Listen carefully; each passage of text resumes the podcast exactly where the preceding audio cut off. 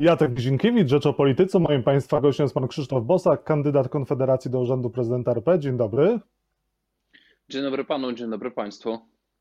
Wczoraj minęło 5 lat, odkąd Andrzej Duda został wybrany na prezydenta Polski. Czy Pan jako kontrkandydat Andrzeja Dudy jest w stanie się wznieść na wyżyny obiektywizmu i powiedzieć coś pozytywnego o kandydatu, o prezydenturze Andrzeja Dudy? No, oczywiście, mówiłem wielokrotnie w tej kampanii, e, jak również i przed nią. Uważam, że prezydent Andrzej Duda nie najgorzej Polska reprezentuje na e, wizytach zagranicznych. E, dobrze wypada wraz z pierwszą damą, dobrze się prezentuje, jest kandydatem młodszego pokolenia, unika różnych gaf. Także to nie jest tak, że prezydenta Andrzeja Dudę można tylko krytykować, wiele mu można zarzucić, ale jak na standardy dotychczasowych polityków, których wybieraliśmy do urzędu głowy państwa, moim zdaniem na tle poprzedników nie wypada wcale tak źle. Także ja nigdy, tak jak totalna opozycja, nie załamywałem rąk, że to koniec świata, że akurat Andrzej Duda jest prezydentem. Czyli pan za prezydenta Andrzeja Dudę się nie wstydzi? Nie wstydzę się w warstwie tej reprezentacji pod względem wizerunkowym. Natomiast jeżeli chodzi o artykułowanie polskich interesów, to w wielu sprawach się po prostu z prezydentem Andrzejem Dudą nie zgadzam. No i uważam też, że jego bardzo, bardzo głęboka zależność od rządu nie służy naszemu państwu i naszemu społeczeństwu. Ale właśnie rządzący uważają inaczej, że dzięki temu jest ta współpraca dobrze skoordynowana i gdyby został prezydentem ktoś, któryś z kandydatów opozycji, no to wtedy doszłoby do wojny na górze. No bo rządzący skupiają się głównie na kandydatach e, lewicowych, e, czy właśnie tej opozycji tak zwanej totalnej. Nie biorą pod uwagę mnie. Myślę, że gdyby uczciwie przeanalizowali wszystkich kandydatów opozycji łącznie ze mną, no to stwierdziliby, że współrządzenie z prezydentem takim jak ja mogłoby być e, powiewem świeżego powietrza i dla nich, i dla całego kraju niekoniecznie jakąś e, totalną walką i próbą obalania rządu, jak to zapowiadają niektórzy kandydaci e, opozycji lewicowej. Pan w sondażach ma już 13%, Konfederacji również poparcie rośnie. E, czyim kosztem pan i Konfederacja zdobywacie to poparcie? Mi jest bardzo miło z powodu tych wyników sondażowych, natomiast e, przed nami jeszcze ciężka praca i to był na razie jeden pomiar sondażowy, który dał aż 13%. Widziałem, że on wywołał popłoch w kręgach lewicowych, natomiast e, nie, nie, nie wszystkie sondaże są e, w pełni godne zaufania. Ten był wykonany akurat na próbie zaledwie 700 osób i dla Gazety Wyborczej, więc gazety, której nie darzy zbyt dużym zaufaniem. Także z bardzo dużą ostrożnością w Konfederacji podchodzimy do tych sondaży i zdajemy sobie sprawę, że budowanie zaufania wyborców to ciężka praca rozpisana na lata, y, a nie jeden odczyt sondażowy. Natomiast czyim kosztem? Myślę, że to, czego nie biorą pod uwagę analitycy, to że w Polsce mamy dużą grupę mm, osób niegłosujących czy zniechęconych, y, które po prostu jakiś y, nowy lider jest w stanie przekonać do siebie. Oczywiście stereotypowo podchodzi się, że około połowa społeczeństwa nie głosuje, ale to, czego e, jakby nie bierze się pod uwagę, to że to jest nie zawsze ta sama połowa.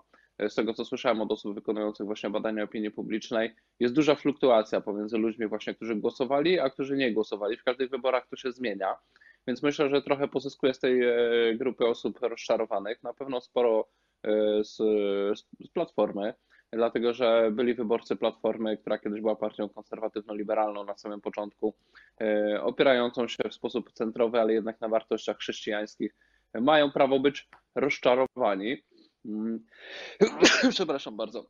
Na zdrowie. Platformy mają prawo być rozczarowani. Oczywiście wyborcy PiSu też mają wiele powodów, żeby być rozczarowani. My nigdy nie obrażaliśmy żadnej z grup wyborców, ani wyborców Platformy, ani PiSu, ani PSL-u, ani Kukiza. Uważamy, że ludzie jednak starają się kierować rozsądkiem, starają się mieć oczekiwania programowe wobec polityków. No niestety jest to niezwykle trudne, bo ci politycy albo okazują się jacyś niepoważni, albo okazują się bezideowi, oportunistyczni. No i my te schematy staramy się przełamywać. Oczywiście na tyle, na ile możliwe w sytuacji bycia jednak zamilczanymi przez media głównego nurtu. Ja w tej kampanii prezydenckiej, przypomnę, nie zostałem ani razu zaproszony e, na jakikolwiek indywidualny wywiad, czy to do TVP, czy to do TVN. No właśnie, e, odbyła się debata. Od czasu tej debaty, podczas której pan powiedział w TVP, że nie, nie, nie jest zapraszany, e, pan ani razu ponownie nie był zapraszany, bo wcześniej to przez dwa miesiące tego zaproszenia nie było. Jak pan myśli, dlaczego medium publiczne, które e, ma obowiązek zapraszać wszystkich przedstawicieli sceny politycznej, tym bardziej parlamentarnej, kandydatów na prezydenta. Pana akurat nie Mhm. zaprasza i Konfederację pańską kandydaturę no, właściwie przemilcza. No przede wszystkim trzeba zauważyć, że ten obowiązek y, nie ma charakteru ustawowego. Nie został nigdy zdefiniowany w ustawie o, y, o mediach publicznych. Nie ma w sumie takiej ustawy precyzują- precyzującej obowiązki mediów publicznych. Stąd po prostu to aroganckie zachowanie obozu rządzącego.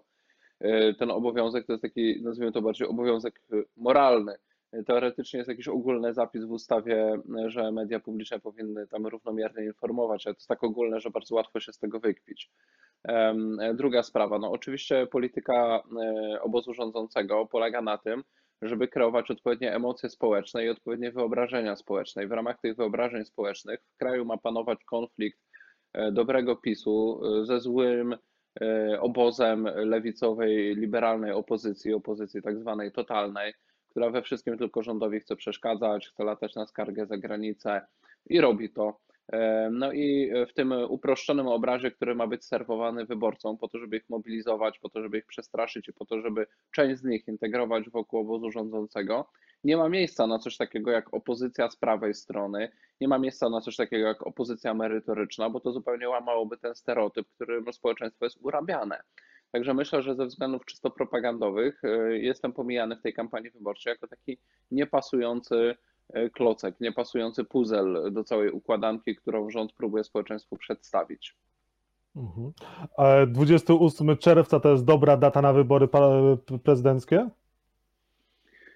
Panie redaktorze, odpowiadałem na to pytanie wielokrotnie i zawsze mówię w ten sposób. Każdy termin jest dobry pod warunkiem, że wybory będą e, przeprowadzone w oparciu o przewidywalny i znany wszystkim kalendarz, że będą przeprowadzone uczciwie, e, prawidłowo policzone i że poprzedzi je chociaż e, kilka tygodni normalnej kampanii wyborczej. Wydaje mi się, że w momencie, kiedy obóz rządzący złożył tą obietnicę, iż będzie można dorejestrowywać nowych kandydatów po uchwaleniu nowego prawa, ten termin 28 czerwca jest ekstremalnie krótki i napięty i będzie łatwo go kwestionować, na przykład wskazując, że ktoś, e, kto chciał do tych wyborów wystartować, e, miał tydzień czy dwa tygodnie na zbiórkę podpisów i prawie wcale na kampanię. Nie wiem do końca, jak obóz rządzący sobie to wyobraża. Wydaje mi się, że obóz rządzący popełnił błąd, składając jednocześnie deklarację tak bliskiego terminu wyborów i jednocześnie, coś do czego w ogóle nie był zmuszony, tu wydaje się, że obóz rządzący poszedł na rękę Platformie, składając deklarację o możliwości wymiany kandydata. A ten nowy kandydat w grze, czyli Rafał Trzaskowski, dla kogo jest tak naprawdę problemem w tej kampanii? To jest bardzo ciekawe pytanie. Y, Zobaczymy, jak się będą układać dalej emocje społeczne. Wydaje mi się, że PiS zgodził się na możliwość rejestrowania nowych kandydatów, y, ponieważ zaczął e, obawiać się właśnie między innymi Szymona Hołowni jako kandydata, y, który zaczął mocno zyskiwać i sobie politycy PiSu wykalkulowali, że jeżeli ktoś nieco silniejszy niż Małgorzata Kidawa-Błońska się pojawi, to łatwiej będzie budować tę polaryzację społeczną między PiSem a Platformą. Natomiast moim zdaniem w tych swoich kalkulacjach mogli się mocno pomylić, w tym sensie, że już w tej chwili widać, e, że jeżeli emocje społeczne pójdą w stronę e, niesprzyjającą obozowi rządzącemu, no to, to po prostu Rafał Trzaskowski może się okazać silnym kontrkandydatem dla Andrzeja Dudy. Także moim zdaniem obóz rządzący bawi się w bardzo niebezpieczną socjotechnikę, czy jak to się mówi w Rosji, polittechnologię, czyli manipulowanie emocjami społecznymi całego narodu. I niewiele ma to wspólnego z jakąś uczciwą, obiektywną kampanią wyborczą, czego świadectwem jest także powrót Jacka Kurskiego do TVP, e, który miał być odsunięty, a okazuje się, że wraca i będzie tutaj manipulował emocjami społecznymi aż do wyborów, pewnie i dłużej. No właśnie, dlaczego Jacek Kurski wrócił? Co ten powrót oznacza? Pamiętamy, że Andrzej Duda był przeciwnikiem e, tego, żeby Jacek Kurski pozostał e, w fotelu prezesa TVP. To jest bardzo ciekawa sytuacja, dlatego że e, prezydent Andrzej Duda negocjował z obozem rządzącym odsunięcie Jacka Kurskiego.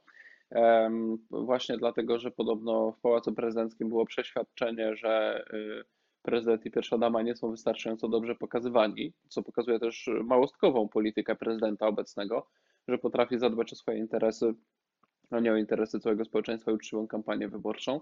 Natomiast e, oczywiście, e, kiedy Jacek Kurski został odsunięty, zaczęły się chwiać sondaże prezydenta, no i w tej chwili tam jest w obozie rządzącym wedle e, doniesień e, dziennikarzy posiadających źródła w PiSie, jest tam panika, że sondaże idą w dół, no i chcą pilnego powrotu, łącznie z prezydentem, który podobno już teraz to akceptuje, zrozumiał, że potrzebuje na czele TVP sprawnego propagandysty, żeby utrzymać wrażenie społeczne, że jest najlepszym i jedynym możliwym prezydentem dla Polski. No więc, więc po prostu chodzi o to, żeby dobrze tą gigantyczną maszyną propagandową, jaką TVP jest, e, zarządzać. Dobrze z perspektywy obozu rządzącego i prezydenta Andrzeja Dudy.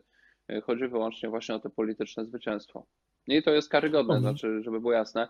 Analizuję to mówiąc o tym spokojnie, ale dlatego, że po prostu nie spodziewam się już tutaj żadnych zagrań fair ze strony obozu rządzącego. Natomiast zupełnie inaczej media publiczne powinny wyglądać. Wracając do tej daty terminu wyborów 28 czerwca, ze względów e, zdrowotnych, e, myśli Pan, że to jest bezpieczna sytuacja, żeby już e, niedługo te wybory przeprowadzić? No bo właściwie liczba zakażonych i, i zgonów wciąż jest wysoka. Dzisiaj minister Szumowski powiedział o zniesieniu maseczek, zniesieniu no, noszenia maseczek. Mhm. Pytanie, czy pan wierzy ministrowi Szumowskiemu, czy my możemy wierzyć ministrowi Szumowskiemu i czy ten termin tak nieodległy jest bezpieczny, będzie bezpieczny? No ja po pierwsze odradzam e, przesadne zaufanie do polityków czy do lekarzy, którzy zostali politykami. E, po drugie, moim zdaniem od samego początku w działaniach rządu, i to podkreślałem od e, marca, działania rządu były wewnętrznie sprzeczne, nie kierowały się żadną strategią i obecne zachowanie potwierdza to, że w tym wszystkim nie ma żadnej logiki. Więc wydaje mi się, że życie społeczne w dużej mierze wróciło już do, na swoje normalne tryby. Oczywiście, tak jak wszyscy się spodziewaliśmy, po kilku miesiącach oswoiliśmy się e, z tym zagrożeniem i po prostu ludzie chcą normalnie żyć, chcą normalnie pracować. Codziennie dochodzi do dziesiątek i setek interakcji pomiędzy obywatelami e, i jeden dzień tych interakcji więcej w postaci wyborów, moim zdaniem, naprawdę nic nie zmieni.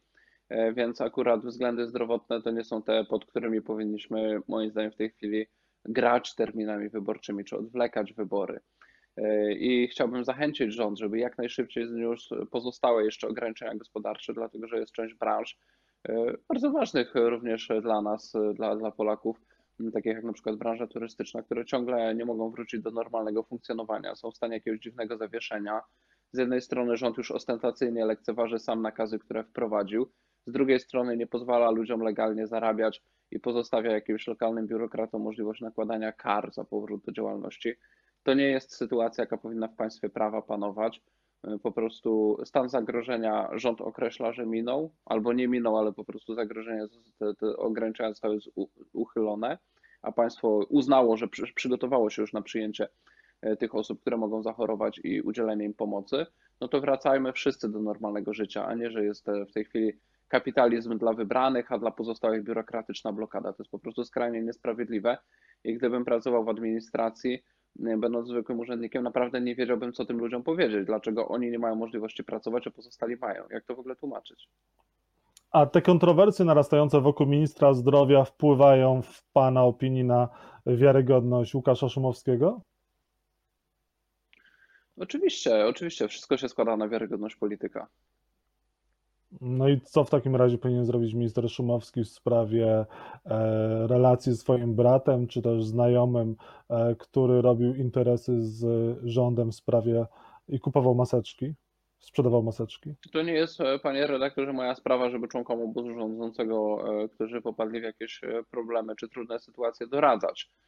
Przede wszystkim myślę, że mhm. politycy takich sytuacji powinni unikać. Natomiast jeżeli się znaleźli w takich sytuacjach, Pytanie też, gdzie były państwowe służby, bo wygląda, że wszystko to było robione na łapu capu. Jeżeli okazuje się, że duże państwowe instytucje dały się nabrać, kupiły jakieś fałszywe maseczki czy beta testów, no to po co my mamy te wszystkie agencje e, do spraw bezpieczeństwa i, i, i służby i tak dalej, kiedy w kryzysowej sytuacji okazuje się, że tak naprawdę mm, politycy robią co chcą i zdani są wyłącznie na własną intuicję i mówią, że wszystko trzeba było szybko i nic nie było czasu sprawdzić no to źle świadczy o stanie naszego państwa, ale ja nie powiem nic nowego. Wszyscy wiemy, że stan naszego państwa jest po prostu kiepski. Była o tym duża debata po katastrofie smoleńskiej, że różne procedury nie działają. Mam wrażenie, że minęło 10 lat i tak naprawdę w wielu dziedzinach życia państwowego nikt wniosków nie wyciągnął. Wszystko jest robione doraźnie, bez jakiejś przemyślanej strategii. Tak naprawdę wszelkie procedury bezpieczeństwa, które się naucza e, na kierunkach bezpieczeństwo publiczne czy bezpieczeństwo narodowe na różnych uczelniach, one wszystkie poszły całkowicie w kąt e, przy okazji teraz epidemii, kryzysu. Uchwalono na każdą okazję zupełnie nowe prawo. W ciągu dwóch miesięcy przestawiono życie do góry nogami bez stanu nadzwyczajnego. Więc to pokazuje, że tak naprawdę być może tracimy pieniądze podatnika, ucząc studentów prawa konstytucyjnego na studiach albo ucząc studentów na kierunku bezpieczeństwo wewnętrzne, e, tych wszystkich procedur kryzysowych, skoro to w ogóle jakby nikogo ostatecznie nie interesuje w kryzysowej sytuacji. Mhm. Powstaje szczepionka na koronawirusa, prawdopodobnie ona wkrótce będzie obligatoryjna, tak mówią e, przedstawiciele e, Ministerstwa Zdrowia. Pan uważa, że szczepionka na koronawirusa powinna być obowiązkowa? Wszyscy powinni się szczepić? Uważam, że prowadzenie tej dyskusji w sytuacji, kiedy ta szczepionka nie istnieje, jest dużym błędem. W szczególności jest błędem ze strony ministra zdrowia, który powiedział, E, powiedział rzecz, z której już się wycofał, a więc po prostu jako polityk wprowadził społeczeństwo w błąd, czego nie powinien robić. A mianowicie powiedział, że jego zdaniem powinien być, czy, czy też, że będzie obowiązek noszenia maseczek, aż zostanie wynaleziona szczepionka i aż Yy, użył jakiegoś brzydkiego określenia, jeżeli dobrze pamiętam, cytując z pamięci, powiedział o wyszczepieniu wszystkich Polaków. Myślę, że mamy wśród części społeczeństwa poważne obawy przed zbyt lekkim podejściem osób rządzących do wydawania pieniędzy na szczepionki i do przymusowych szczepień i trzeba normalnie do, tego, do tej obawy społecznej odnieść się i na pewno nie odnosić się w ten sposób, żeby nasilać presję na rozszerzanie katalogu przymusowych szczepień, szczególnie o szczepionki, które po pierwsze nie istnieją, po drugie nie są, e, nie są przetestowane. No, gdybym chciał podsycić w społeczeństwie lęki, to dokładnie zrobiłbym coś takiego jak minister Szumowski. Zastanawiam się, czy to jakiś sabotaż przeciwko zdrowiu publicznemu, czy głupota, czy jakaś rutyna lekarska i zmęczenie, ale taka wypowiedź jak ministra Szumowskiego nigdy nie powinna mieć miejsca. A pan podtrzymuje, że Polska powinna wstrzymać się ze spłacaniem składek na WHO? Tak, tak. Uważam, że spokojnie moglibyśmy tą organizację, podobnie jak pewnie kilka innych międzynarodowych organizacji, opuścić i nikt by nawet różnicy nie zauważył i żadnemu Polakowi zdrowie od obecności polskiej w WHO się nie poprawiło. To, co potrzebujemy, to szybkich wizyt u specjalisty, a nie, że człowiek, który jest chory i ma poważne problemy, dające mu e, poprzez jakieś dolegliwości y, do zrozumienia y, cokolwiek codziennie, musi albo kilka miesięcy y, czekać na wizytę u specjalisty bezpłatną, bo jak sobie zapłaci, to oczywiście można mieć szybciej. No ale mówię o zwykłym Polaku, którego nie stać na dopłacanie, albo jechać na SOR i wraz z podobnymi sobie ustawiać się w kolejce i lekarzom, którzy chcieliby pomagać do wypadków, zawracać głowę, ponieważ po prostu gabinety specjalistów są zapchane. Mamy do czynienia po prostu z jakimś takim PRL-em w Organizacji Ochrony Zdrowia Obywateli e, i to powinniśmy zmienić, a 17 milionów, które idzie do WHO naprawdę nie poprawia stanu zdrowia Polaków. Ale czy to WHO tym bardziej w obecnej sytuacji pandemii no nie jest potrzebne i nie jest tak, że, że dobrze, że tam jesteśmy? WHO jest szczególnie potrzebne koncernom farmaceutycznym, które je finansują. Przypomnijmy, że składki dużych e, fundacji prywatnych czy dużych koncernów farmaceutycznych do WHO są znacznie większe niż państwa polskiego. To nie jest instytucja publiczna i to nie, to nie jest instytucja, w której panowałyby jakieś kryterne, e, e, jakieś czytelne kryteria etyki publicznej czy naukowej, którą ta instytucja by się rządziła. Moim zdaniem jest to instytucja tak mocno przeżarta. Przypomnijmy też program ideologiczny tej instytucji, promowanie wczesnej, permisywnej edukacji seksualnej dla dzieci, dla przedszkolaków, promowanie zabijania dzieci nienarodzonych jako rzekomo środka zdrowotnego. To są rzeczy zupełnie nieakceptowalne z punktu widzenia polskiej kultury, tradycji czy konstytucji, więc tym bardziej do organizacji, która działa sprzecznie z wartościami, w które wierzy większość Polaków, nie powinniśmy absolutnie e, czegoś takiego finansować. Czyli lewacka organizacja, wyjdźmy z niej, nie finansujmy, nie, nie, przestańmy płacić składki. Silnie lewicująca i e, mocno przetrawiona przez lobbying. A pan podtrzymuje swoje stanowisko, że Ziemia nie krąży wokół Słońca? Panie redaktorze, y, nie, nie miałem nigdy takiego stanowiska i prosiłbym, żeby nie próbować naciągać mnie na Ale tego typu nie, no była taka żarty sytuacja, czy prowokacje. Że pan, pan, że pan podważył teorię Kopernika, którego nie, wczoraj nie, była rocznica proszę, proszę, mi tego nie sugerować. Twitterze można sprawdzić. Czyli nie, w żadnym razie pan teorii kopernikańskiej nie podważa. Nie, nie. Okej. Okay. Co się powinno stać e, z radiową trójką? Jak pan obserwuje e, to, co się dzieje w publicznym radio, to ma pan jakie refleksje?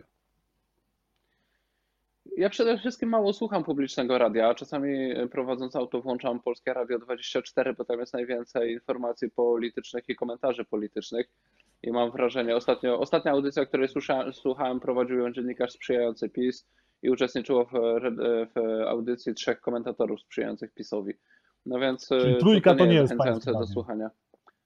Y, nie, no trójki oczywiście czasem też posłucham, ale mówię uczciwie, no nie, nie, nie szczególnie często, więc nie chciałbym po pierwsze oceniać mhm. radia, którego nie słucham na co dzień. Wiem, że. Y, no ale wie pan, co się dzieje. Wszyscy słyszą, słyszą o tym, co się dzieje w tej stacji, e, do czego doszło po publikacji utworu Kazika na liście. Panie e, redaktorze, jednorazowa, jednorazowa aferka z listą przebojów jest dla mnie dużo mniejszym oskarżeniem niż na przykład fakt, że od kiedy PiS przejął kontrolę nad trójką, systemowo jest tam nie zapraszana do żadnych programów dyskusyjnych Konfederacja.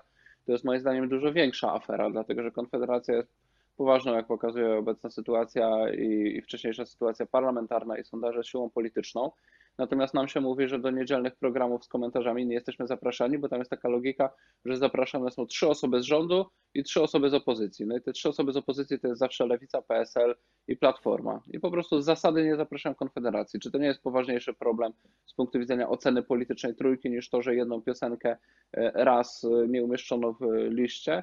E, i się o to pokłócili różni opiniotwórczy ludzie, no moim zdaniem to jest poważniejszy zarzut. Także moim zdaniem rozgłośnie publiczne Polskiego Radia czy Polskiej Telewizji należy oceniać przede wszystkim za wybór codziennie dostarczanych informacji politycznych i za wybór tematów społecznych i politycznych, które są codziennie poruszane i wybór komentatorów. Czy jest to wybór e, przekrojowy, czy jest to wachlarz opinii zróżnicowanych i czy jest to wybór taki sprawiedliwy, czy jest to manipulacja pod jakąś tezę. I moim zdaniem niestety całe media publiczne w tej chwili są manipulowane pod tezy nie, nie tyle polityczne, ale partyjne wprost. I mhm. to jest nie do zaakceptowania.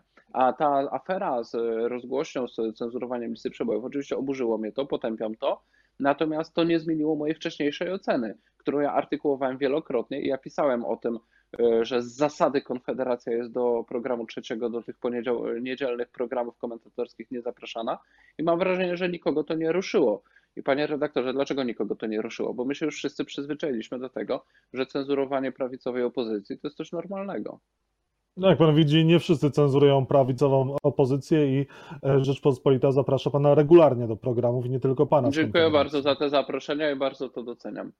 Mam na myśli pan, uwa- pan uważa, że ta sprawa z piosenką Kazika to jest trochę burza w szklance wody? To jest przede wszystkim oczywisty błąd, dlatego że y, to też pokazuje jakość kadr PiSu. Y, jestem pewien, że y, gdyby ktoś na tyle inteligentny i mający zmysł propagandowy jak Jacek Kurski stał na czele trzeciego programu Polskiego Radia, to rozegrałby to znacznie sprytniej.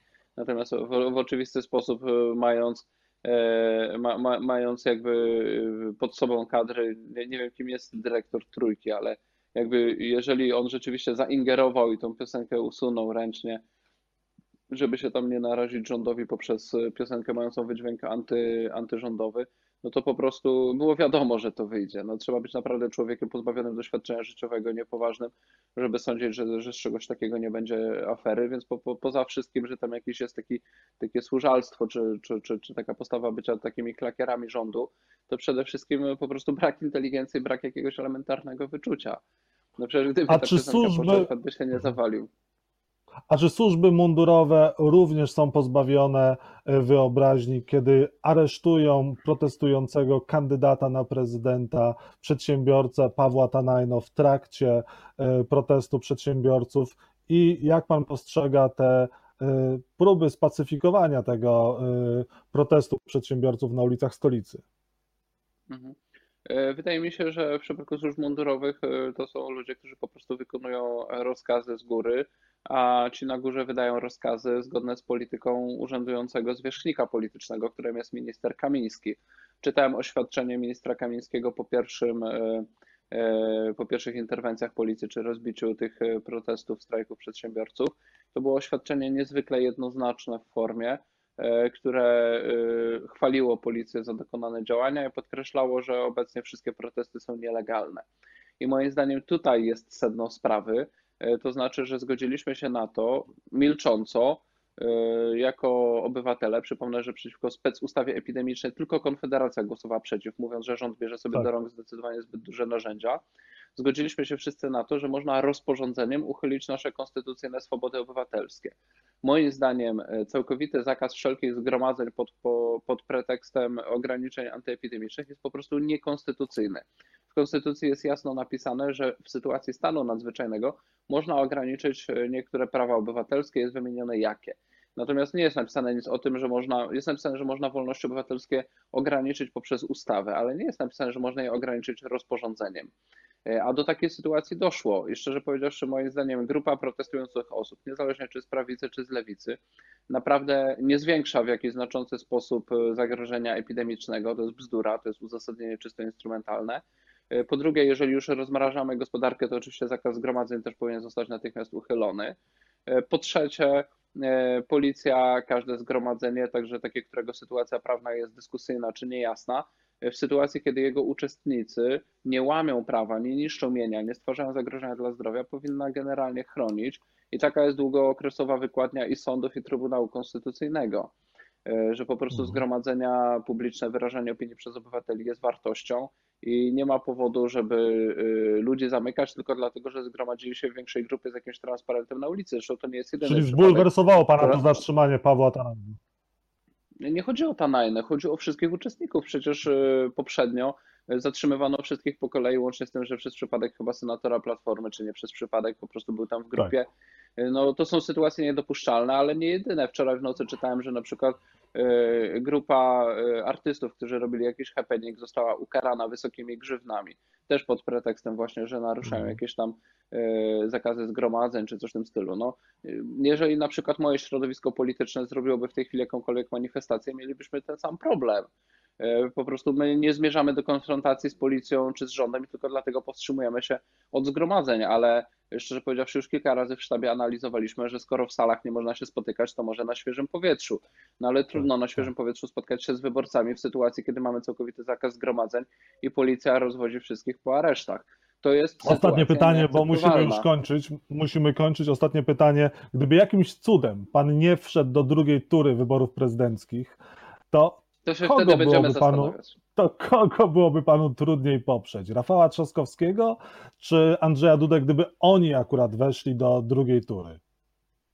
Panie redaktorze, nie wiemy, kto wejdzie do drugiej tury. Faworyzowanie w tej chwili, kiedy nawet nie znamy terminu wyborów ani zasad E, wydatkowania funduszy na kampanię wyborczą, ani tego, jak, ile będzie czasu na zebranie podpisów. Nie wiemy nawet, czy Rafał Trzaskowski zdąży zebrać podpisy.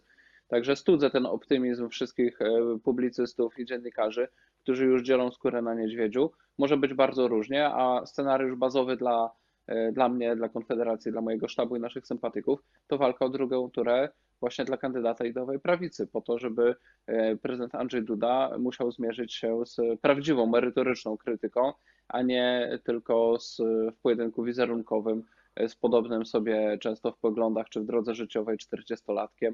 Przypomnijmy, że mentor y, Trzaskowskiego jest w tej chwili w PiSie, mam na myśli Jacka Sariusza Wolskiego. Czyli czekamy w takim razie na drugą turę. Krzysztof Bosak, Andrzej Duda. Bardzo dziękuję za rozmowę. Czekam Moim na taką drugą turę, dziękuję bardzo. Krzysztof Bosak, kandydat Konfederacji do Urzędu Prezydenta RP. Dziękuję i do zobaczenia. Dziękuję bardzo, pozdrawiam widzów.